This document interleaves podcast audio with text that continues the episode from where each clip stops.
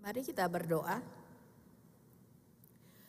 Bapa kami yang di surga, kami bersyukur jika pada pagi hari ini kami boleh datang bukan saja untuk memperingati hari reformasi tetapi juga untuk beribadah kepadamu. Kami berdoa kiranya Engkau yang boleh berbicara untuk setiap kami, sehingga kami boleh mengerti apa yang Kau firmankan dan kami boleh berupaya untuk menerapkannya di dalam kehidupan kami. Kami berdoa hanya di dalam nama Tuhan kami Yesus Kristus. Amin. Nah, Bapak Ibu sekalian, hari ini tema kita adalah uh, ibadah dan spiritualitas reform. Kalau kita melihat apa yang terjadi di dalam ibadah, Bapak Ibu sekalian, tentu saja kita harusnya mengerti ya, ibadah adalah kita itu datang untuk menyembah Tuhan. Karena itu ibadah seharusnya merupakan apa yang Tuhan ingin kita lakukan. Reform biasanya mempunyai prinsip ini di dalam ibadah, yaitu di dalam ibadah dalam ibadah minggu, kita hanya melakukan apa yang Tuhan secara khusus perintahkan untuk kita lakukan. Nah untuk itu Bapak Ibu sekalian, mari kita melihat keluaran 24. Keluaran 24 ayat 1 sampai 11 itu adalah sebuah perikop yang sangat spesial. Karena itu adalah pertama kali di dalam Alkitab dicatat tentang ibadah korporat. Ibadah bersama Sebelum zaman Musa, maka apa yang terjadi adalah ibadah itu dilakukan secara pribadi. Ya, jadi belum diatur, belum ada ibadah bersama seperti yang kita lihat di dalam keluar, Keluaran 24 ataupun yang sekarang kita lakukan dalam gereja. Sehingga kalau kita ingat misalnya eh, Allah menampakkan diri kepada Abraham, Abraham mendirikan mesbah dan mempersembahkan korban ya sehingga ibadah itu adalah pribadi-pribadi melakukan. Tetapi ini adalah pertama kali Bapak Ibu Alkitab mencatat betapa umat yang sudah keluar dari Mesir itu sekarang mengadakan ibadah ya dan karena itu kita akan melihat Keluaran 24 ayat 1 sampai 11 saya akan membacakannya uh, untuk Bapak Ibu sekalian ya Keluaran 24 ayat 1 sampai 11. Berfirmanlah ia kepada Musa, naiklah menghadap Tuhan engkau dan Harun, Nadab dan Abihu dan 70 orang dari para tua-tua Israel, dan sujudlah kamu menyembah dari jauh. Hanya Musa sendirilah yang mendekat kepada Tuhan, tetapi mereka itu tidak boleh mendekat dan bangsa itu tidak boleh naik bersama-sama dengan dia. Lalu datanglah Musa dan memberitahukan kepada bangsa itu segala firman Tuhan, dan segala peraturan itu. Maka seluruh bangsa itu menjawab, segala firman yang telah diucapkan Tuhan itu akan kami lakukan. Lalu Musa menuliskan segala firman Tuhan itu. Keesokan harinya pagi-pagi didirikannya lah mesbah di kaki gunung itu dengan 12 tugu sesuai dengan kedua belas suku Israel. Kemudian disuruhnyalah orang-orang muda dari bangsa Israel maka mereka mempersembahkan korban bakaran dan menyembelih lembu-lembu jantan sebagai korban keselamatan kepada Tuhan. Sesudah itu Musa mengambil sebagian dari darah itu lalu ditaruhnya ke dalam pasu, sebagian dari darah itu disiramkannya pada mesbah itu. Diambilnyalah kitab perjanjian itu lalu dibacakannya dengan didengar oleh bangsa itu dan mereka berkata, segala firman Tuhan akan kami lakukan dan akan kami dengarkan. Kemudian Musa melakukan darah itu dan menyiramkannya pada bangsa itu serta berkata, inilah darah perjanjian yang diadakan Tuhan dengan kamu berdasarkan segala firman ini. Dan naiklah Musa dengan Harun, Nadab dan Abihu dan 70 tua orang, 70 orang dari para tua-tua Israel. Lalu mereka melihat Allah Israel, kakinya berjejak pada sesuatu yang buatannya seperti lantai dari batu nilam dan yang terangnya seperti langit yang cerah tetapi kepada pemuka-pemuka orang Israel ini itu tidaklah diulurkan tangannya, mereka memandang Allah lalu makan dan minum.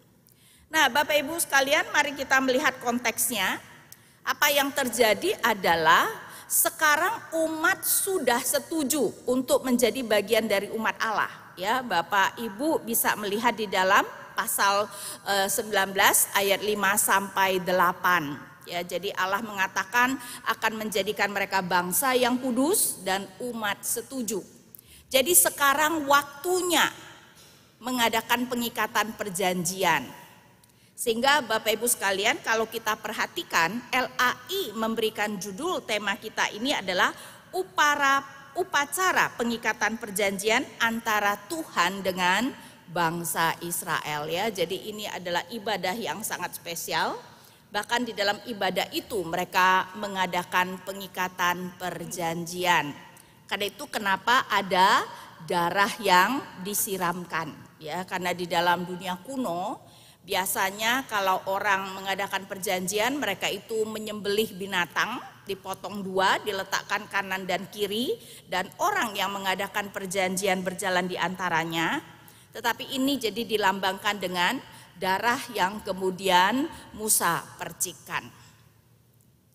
Ya, jadi ini adalah ibadah sekaligus pengikatan perjanjian ya, sehingga kalau kita melihat misalnya apa yang dikatakan di dalam Keluaran 3 ayat 12, Tuhan berkata seperti ini. Lalu firmannya, bukankah aku akan menyertai engkau? Inilah tanda bagimu bahwa aku yang mengutus engkau. Apabila engkau telah membawa bangsa itu keluar dari Mesir, maka kamu akan beribadah kepadaku di gunung ini. ya Dan inilah yang kemudian terjadi. Nah, Bapak Ibu, prinsip-prinsip apa yang bisa kita pelajari di dalam ibadah? Kita lihat ayat pertama dikatakan berfirmanlah ia kepada Musa naiklah menghadap Tuhan engkau dan Harun Nadab dan Abihu dan e, semua tua-tua dan juga rakyat.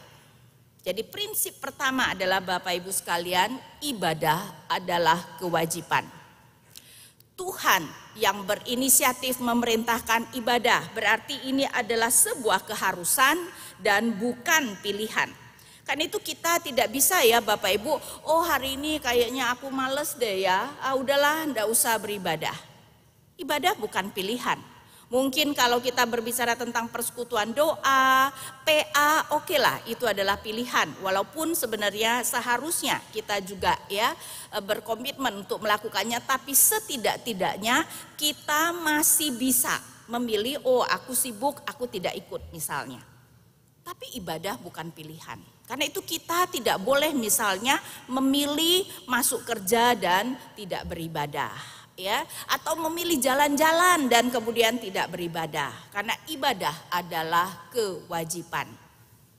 Dan Bapak Ibu, kita juga kemudian harus melihat bahwa ibadah adalah datang untuk menyembah Tuhan. Kalau kita melihat ya, dikatakan bahwa Eh, para tua-tua Israel dan sujudlah kamu menyembah dari jauh.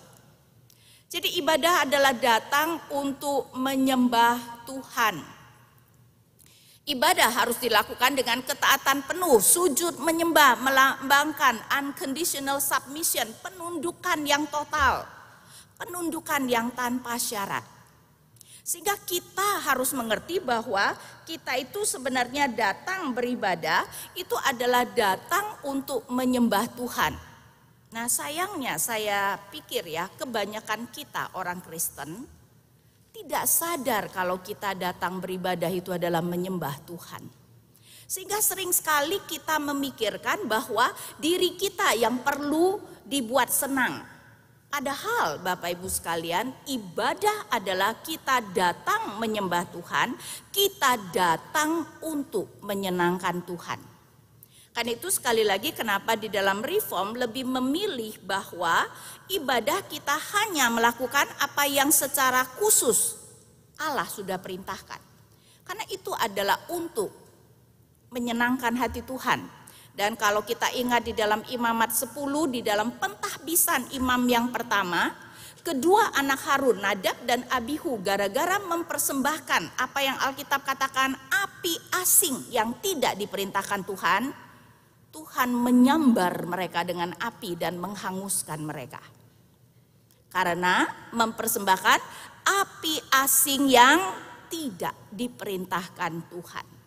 Karena itu kita harus mengerti ibadah adalah kita datang untuk menyembah Tuhan, datang untuk menyenangkan hati Tuhan. Karena itu Bapak Ibu ya, datang beribadah seharusnya tidak boleh telat dong. Betul enggak? Ya, kita datang untuk menyembah Tuhan. Bagaimana mungkin kemudian kita sebagai penyembah kemudian eh, datang telat, apalagi telat dengan sengaja. Kalau kadang-kadang jalanan terlalu macet, pas mau ke gereja ada masalah dan kita telat, saya rasa Tuhan bisa mengerti. Tapi kalau setiap minggu telat itu namanya telat yang disengaja. Iya toh? Betul enggak? Dengar bel gereja berbunyi baru kemudian bersiap-siap dari rumah. Ya udah pasti telat. Karena itu kita harus mengerti Bapak Ibu sekalian ya, ibadah adalah datang untuk menyenangkan Tuhan. Coba pikirkanlah, apakah Tuhan senang ketika kita kemudian datang dengan telat. Dan kemudian kita melihat berikutnya, di situ kita melihat ada Musa, ada Harun, Nadab dan Abihu dan para tua-tua level kedua. Dan kemudian ada bangsa ya. Ayat 2 hanya Musa sendirilah yang mendekat kepada Tuhan.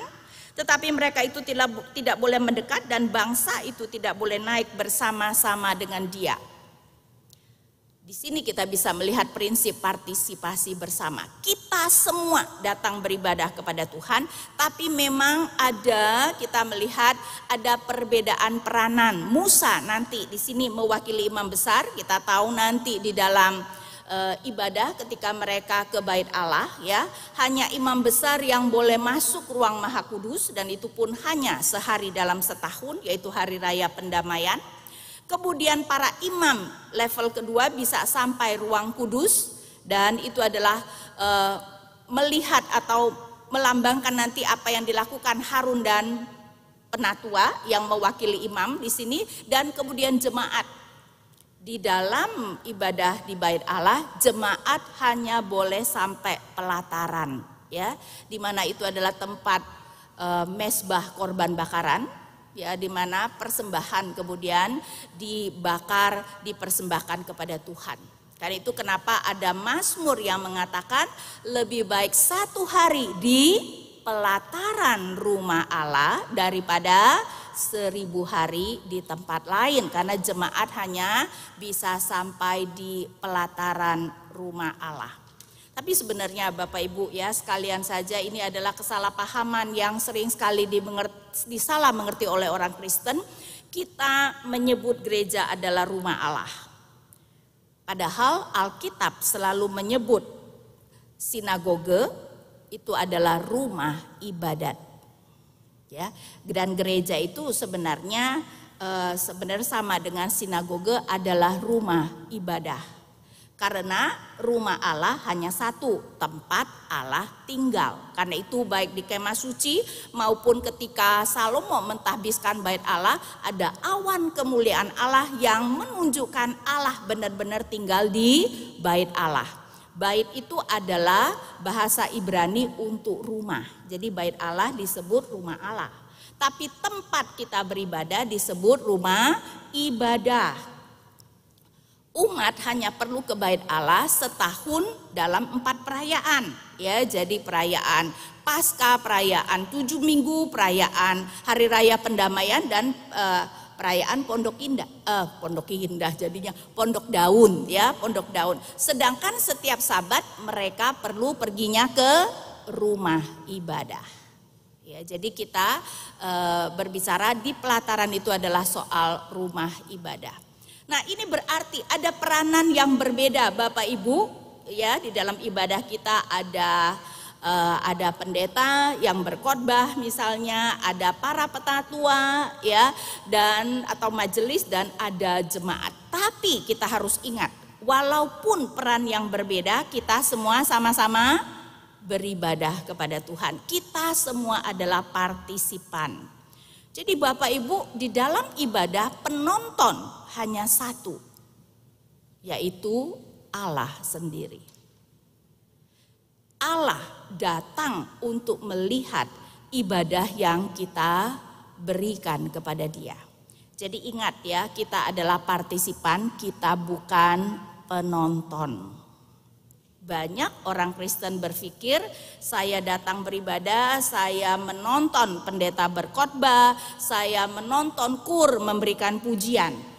Tidak Bapak Ibu sekalian ya, ingat Allah yang menonton kita. Kita yang datang untuk beribadah kepada Allah.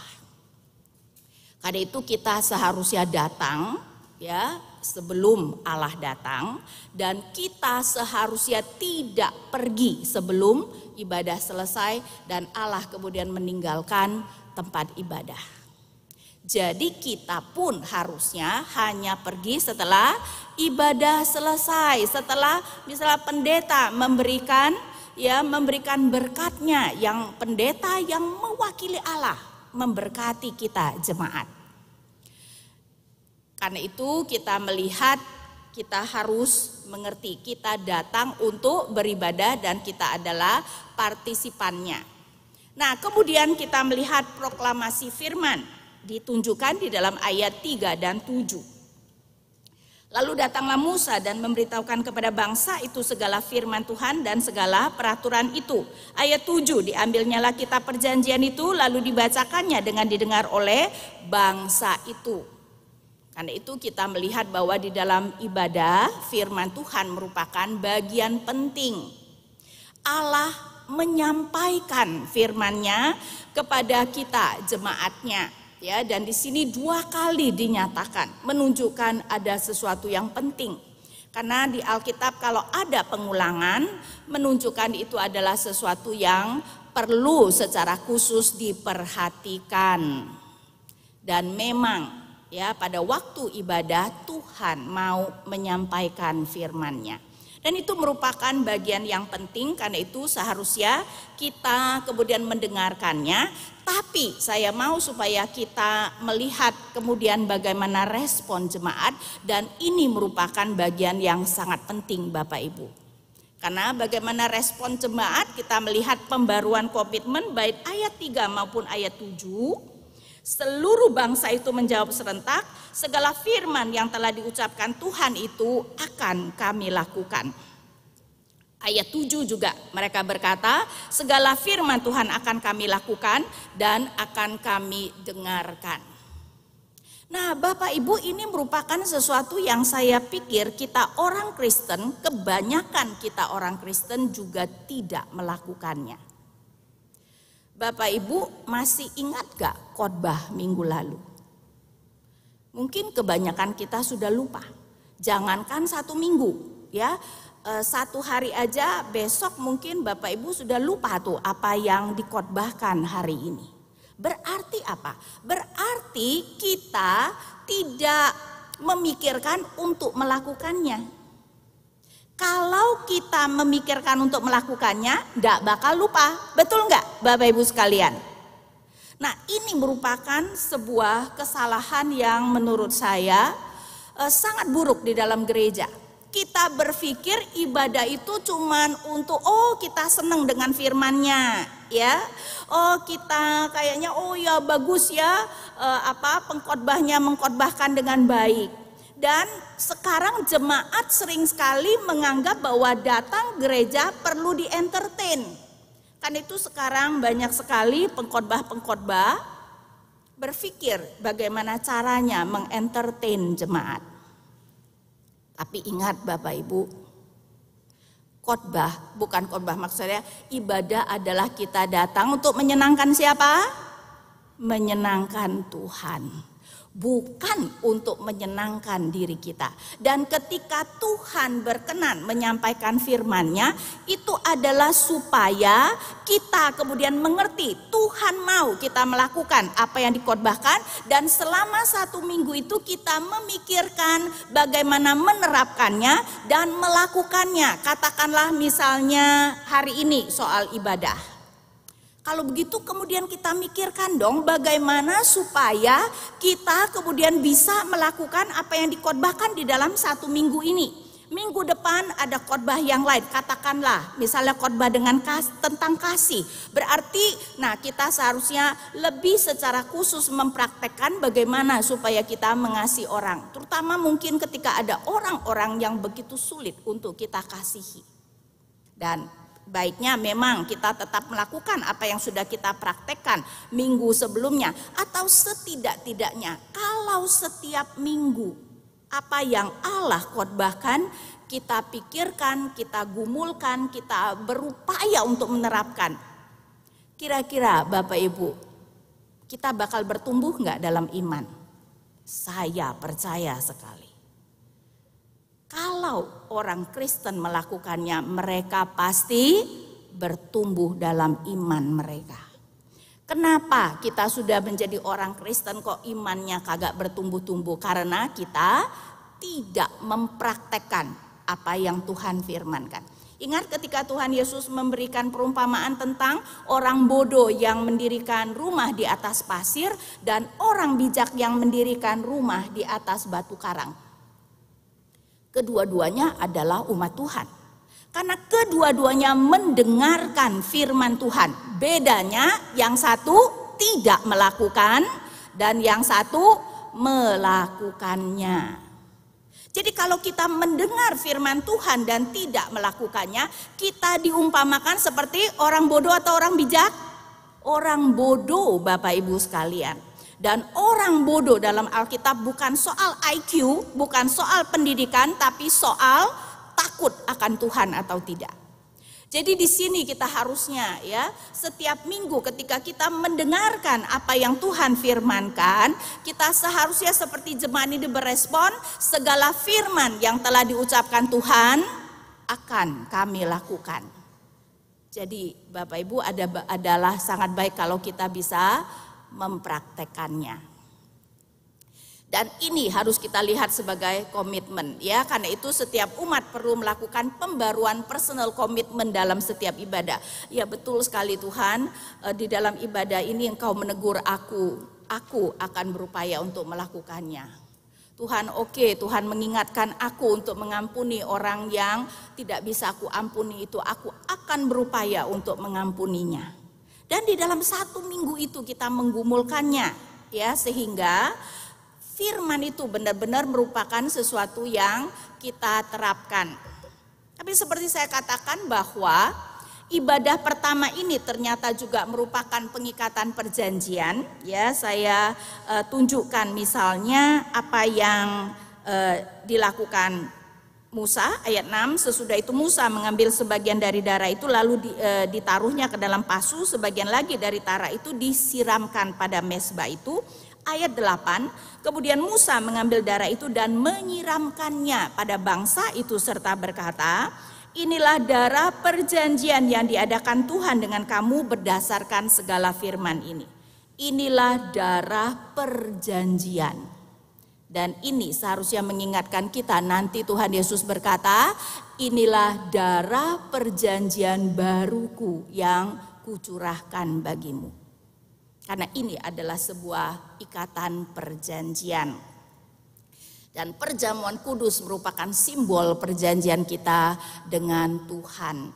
Ya, seperti yang tadi saya katakan, oh saya bacakan deh ya supaya kita lebih mengerti. Kita sering sekali ya Bapak Ibu eh, perjamuan kudus sering kita ikuti tetapi kita tidak sadar ada kata perjanjian baru yang Tuhan Yesus ucapkan. Lukas 22 ayat 19 dan 20. Lalu ia mengambil roti, mengucap syukur, memecah-mecahkannya dan memberikannya kepada mereka. Katanya, inilah tubuhku yang diserahkan bagi kamu, perbuatlah ini menjadi peringatan akan aku. Demikian juga dibuatnya dengan cawan. Sesudah makan ia berkata, cawan ini adalah perjanjian baru oleh darahku yang ditumpahkan bagi kamu. Ya, sehingga biarlah dan terutama melalui perjanjian uh, perjamuan kudus kita diingatkan betapa kita mempunyai perjanjian dengan Tuhan dan kita seharusnya taat pada perjanjian tersebut. Tapi juga kita melihat dengan sengaja ditunjukkan betapa di dalam ibadah ini ada persekutuan di ayat 11 dikatakan ya, mereka berjumpa tetapi ketika pemuka-pemuka orang tetapi kepada pemuka-pemuka orang Israel itu tidaklah diulurkannya tangannya. Kita tahu bahwa konsep Alkitab berjumpa dengan Allah merupakan sesuatu yang mengerikan ya sehingga umat sering sekali berpikir kalau berjumpa dengan Allah mereka akan mati ya Yesaya ketika mendapatkan penglihatan mengatakan celakalah aku aku binasa Tapi di sini dengan sengaja ditekankan Tuhan tidak mengulurkan tangan pada umat yang memandang Allah. Maksudnya tidak membinasakan mereka. Kemudian dikatakan mereka memandang Allah lalu makan dan minum. Bapak Ibu, makan dan minum melambangkan persekutuan.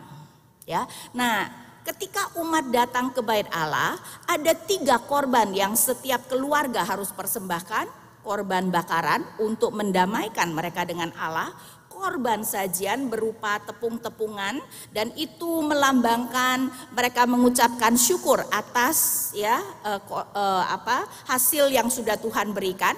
Tapi kemudian yang ketiga adalah korban keselamatan.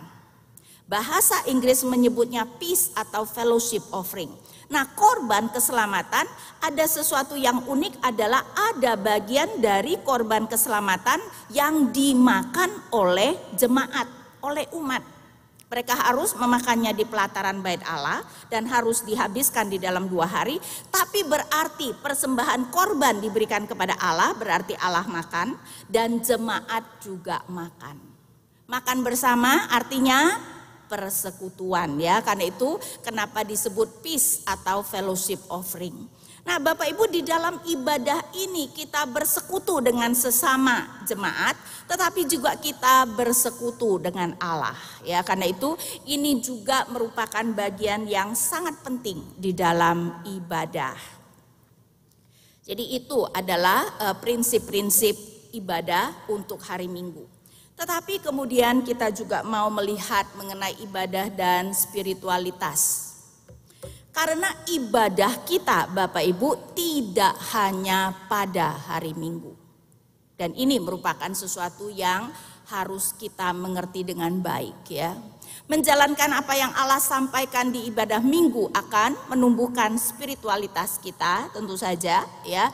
Karena itu sekali lagi saya menghimbau kita semua untuk setiap minggu ingatlah apa yang Allah sedang bicarakan kepada kita. Saya yakin setiap kita Allah akan berbicaranya berbeda ya walaupun kita mendengarkan khotbah yang sama tapi Allah akan berbicara kepada kita secara pribadi Roh Kudus yang kemudian akan ya mungkin menggerakkan hati kita sehingga kita kemudian ingat oh iya oke okay, uh, eh, Tuhan ini aku uh, akan aku lakukan ya karena kita misalnya ditegur atau kita sedang down kita dikuatkan dan kemudian kita uh, kemudian uh, tahu bahwa Tuhan sudah menguatkan kita kita kemudian akan bangkit dan melakukan apa yang Tuhan mau kita lakukan. Tetapi ingat bahwa seluruh hidup kita juga adalah ibadah kepada Allah. Karena itu kita melihat Roma 12 ayat 1. Roma 12 ayat 1, karena itu saudara-saudara demi kemurahan Allah, aku menasihatkan kamu supaya kamu mempersembahkan tubuhmu sebagai persembahan yang hidup, yang kudus dan yang berkenan kepada Allah, itu adalah ibadahmu yang sejati ibadah kita bukan hanya pada hari Minggu, tetapi seluruh hidup kita adalah ibadah yang sejati. Nah, di sini Paulus dengan sengaja memakai kata kamu mempersembahkan tubuhmu sebagai persembahan yang hidup. Mungkin Paulus sedang membayangkan ya orang Israel kalau datang ke bait Allah kan mempersembahkan korban. Tapi kan korban-korban yang disem, uh, dipersembahkan itu Bapak Ibu sudah disembeli, sudah dikuliti, dipotong-potong dan baru imam kemudian membawa e, potongan-potongan daging itu dan ada bagian yang tidak dipersembahkan kepada Tuhan misalnya di dalam korban keselamatan. Nah, baru kemudian dibakar untuk dipersembahkan kepada Tuhan. Tapi Paulus mengatakan berbeda dengan persembahan korban yang sudah merupakan binatang-binatang yang mati bahkan sudah dipotong-potong, kita mempersembahkan diri kita hidup-hidup. Nah, Bapak Ibu, lebih sulit mempersembahkan binatang yang sudah mati itu atau mempersembahkan diri kita yang hidup di atas mesbah kira-kira. Saya yakin kita yang hidup ya, karena jangan-jangan setengah jam kemudian kita merangkak turun tuh dari mesbah. Ya.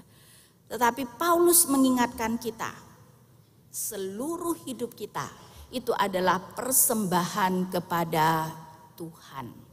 Apa artinya jika begitu? Berarti Tuhan itu mau bahwa di dalam apa pun yang kita lakukan itu harus merupakan ibadah kepada Tuhan. Dan itu sudah Tuhan nyatakan bahkan dari awal sekali ketika Tuhan memerintahkan atau mengatakan hal ini kepada Adam. Kejadian 2 ayat 15 saya bacakan, kejadian 2 ayat 15. Tuhan Allah mengambil manusia itu dan menempatkannya dalam taman Eden untuk mengusahakan dan memelihara taman itu. Kata yang diterjemahkan uh, di sini diterjemahkan mengusahakan dan memelihara itu sebenarnya adalah abad ya dan abad itu sebenarnya lebih ke arah melayani malahan LAI sering sekali menerjemahkan sebagai ibadah. Dan syamar itu adalah memelihara. Dua kata yang sebenarnya sangat erat dengan ibadah. Saya bayangkan ketika jemaat Musa mendengarkan itu, ya, mereka akan ingat bahwa ini adalah dua kata yang berkali-kali muncul ketika uh, Musa misalnya menyuruh mereka seperti ini. Saya bacakan Ulangan 10 ayat 12 dan 13. Maka sekarang hai orang Israel, apakah yang dimintakan daripadamu oleh Tuhan Allahmu selain dari takut akan Tuhan Allahmu, hidup menurut segala jalan yang ditunjukkannya, mengasihi dia, beribadah, kata abad, beribadah kepada Tuhan Allahmu dengan segenap hatinya dan dengan segenap jiwanya. Ayat 13, berpegang, itu adalah kata syamar, berpegang pada perintahnya dan ketetapan Tuhan yang kusampaikan kepadamu. Abad, ya, beribadahlah, syamar, berpeganglah pada perintah Tuhan itu adalah dua kata yang berkali-kali muncul di dalam ketika mereka disuruh untuk beribadah kepada Tuhan. Dan ini berarti ketika Tuhan menempatkan Adam untuk bekerja, mengusahakan taman, Tuhan mau katakan bahwa itu adalah ibadah kepada Tuhan. Jadi Bapak Ibu sekalian, bagi kita orang Kristen tidak ada yang namanya pekerjaan sekuler. Pekerjaan sekuler itu untuk orang yang tidak percaya Tuhan.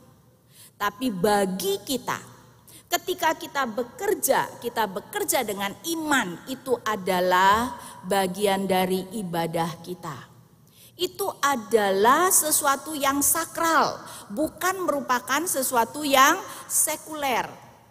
Karena itu ya kenapa seluruh aspek hidup kita harus dilihat sebagai ibadah kepada Tuhan. Roma 14 ayat 23 mengatakan segala sesuatu yang tidak berdasarkan iman bukan saja nol besar tetapi adalah dosa. Bukan hanya sia-sia Bapak Ibu tetapi adalah dosa. Berarti ketika kita bekerja dan kita tidak beriman di dalam kita bekerja, kita memakai prinsip-prinsip yang tidak sesuai dengan ya kebenaran firman Tuhan. Kita membina keluarga tidak memakai prinsip Tuhan, maka itu adalah dosa. Karena itu kita harus mengerti bahwa kerja adalah ibadah. Karena itu kenapa Paulus maupun Petrus mengatakan seharusnya kita bekerja seperti kita bekerja bagi Tuhan. Jadi bekerja itu bukan hanya bagi perusahaan, bukan hanya uh, untuk menyenangkan bos kita atau mentaati bos kita, tapi terutama adalah untuk Tuhan. Dan kalau kita melakukannya dengan benar itu adalah ibadah. Karena itu Bapak Ibu ya, kerja adalah ibadah, membina keluarga itu juga merupakan ibadah ya menjadi anggota masyarakat yang baik ya nanti tahun depan ada pemilu dan juga harus ya pilkada walaupun belum kedengaran suaranya soal pilkada ya dan itu juga adalah ibadah. Kan itu ketika kita melakukannya, kita harus melakukannya dengan bertanggung jawab kepada Tuhan, kita harus melakukannya dengan iman dan itu adalah ibadah kepada Tuhan. Karena itu pelajaran Bapak Ibu ibadah hari Minggu sangat spesial. Ya dan kita harus lakukan dengan cara yang berkenan kepada Allah. Hati-hati Bapak Ibu Allah kita adalah Allah yang kudus ya. Sehingga Calvin juga berkata eh, Allah tentu saja sangat membenci dosa tetapi terutama dosa di dalam ibadah. Jadi ada hal-hal yang mungkin kalau kita lakukan di luar ibadah tidak berdosa, tapi kalau kita lakukan dalam ibadah itu berdosa Bapak Ibu. Misalnya ya, merenungkan makan apa kalau lagi di rumah ya enggak salah toh, apalagi ibu ibu rumah tangga harus merenungkan ya hari ini makan apa supaya nanti belanja apa, masak apa. Tapi merenungkan makan apa ketika dalam ibadah itu adalah dosa. Kan itu hati-hati ya. Ketika kita main HP di dalam ibadah ya, ketika kita kemudian ngobrol-ngobrol di dalam ibadah ya dan tidak kemudian beribadah dengan kusuk kepada Tuhan itu adalah dosa. Karena itu perhatikan ibadah minggu adalah ibadah yang spesial. Namun seluruh hidup kita juga adalah ibadah yang harus kita jalankan dengan iman atau spiritualitas yang benar apa pun yang kita lakukan, lakukanlah dengan iman. Jadi beriman itu bukan saja soal kita berdoa, kita datang PA, kita datang beribadah walaupun hal itu sangat penting, tetapi iman itu harus kita terapkan di dalam keseharian kita. Apa pun yang kita lakukan, setiap keputusan yang kita ambil seharusnya berdasarkan prinsip kebenaran firman Tuhan dan kita lakukan dengan iman. Jadi baik dalam membidak warga, bekerja di marketplace atau menjalankan fungsi sebagai anggota gereja maupun masyarakat berkaitan dengan ibadah dan spiritualitas kita. Seluruh hidup kita ini adalah soal ibadah dan iman. Dan apa pun yang terjadi dalam aspek hidup yang mana pun, karena itu kita harus selalu bertanya kepada Allah dan apa yang Allah mau kita belajar dan kerjakan. Mari kita berdoa. Bapa kami yang di surga, kami bersyukur bahwa pada hari ini kami diingatkan untuk mempunyai ibadah dan kehidupan spiritualitas yang benar. Dan kami berdoa Bapa kiranya Engkau yang memakai roh kudusmu untuk terus berbicara kepada setiap kami bahkan ketika ibadah minggu ini telah selesai. Dan biarlah kami setiap kami boleh bertekad apa firman yang telah didengarkan, kami dengarkan setiap hari Minggu Bapa, kami akan lakukan di dalam kehidupan kami. Kiranya Engkau yang boleh memberikan kami komitmen, keberanian, kekuatan, dan kemampuan untuk boleh menjalankannya, sehingga kami boleh semakin lama semakin mengerti mempersembahkan seluruh hidup kami sebagai ibadah yang sejati kepadamu. Dan dengan demikian kami boleh bertumbuh di dalam iman kami, kami boleh hidup semakin berkenan kepadamu. Dan kami berdoa hanya di dalam nama Tuhan kami Yesus Kristus. Amin.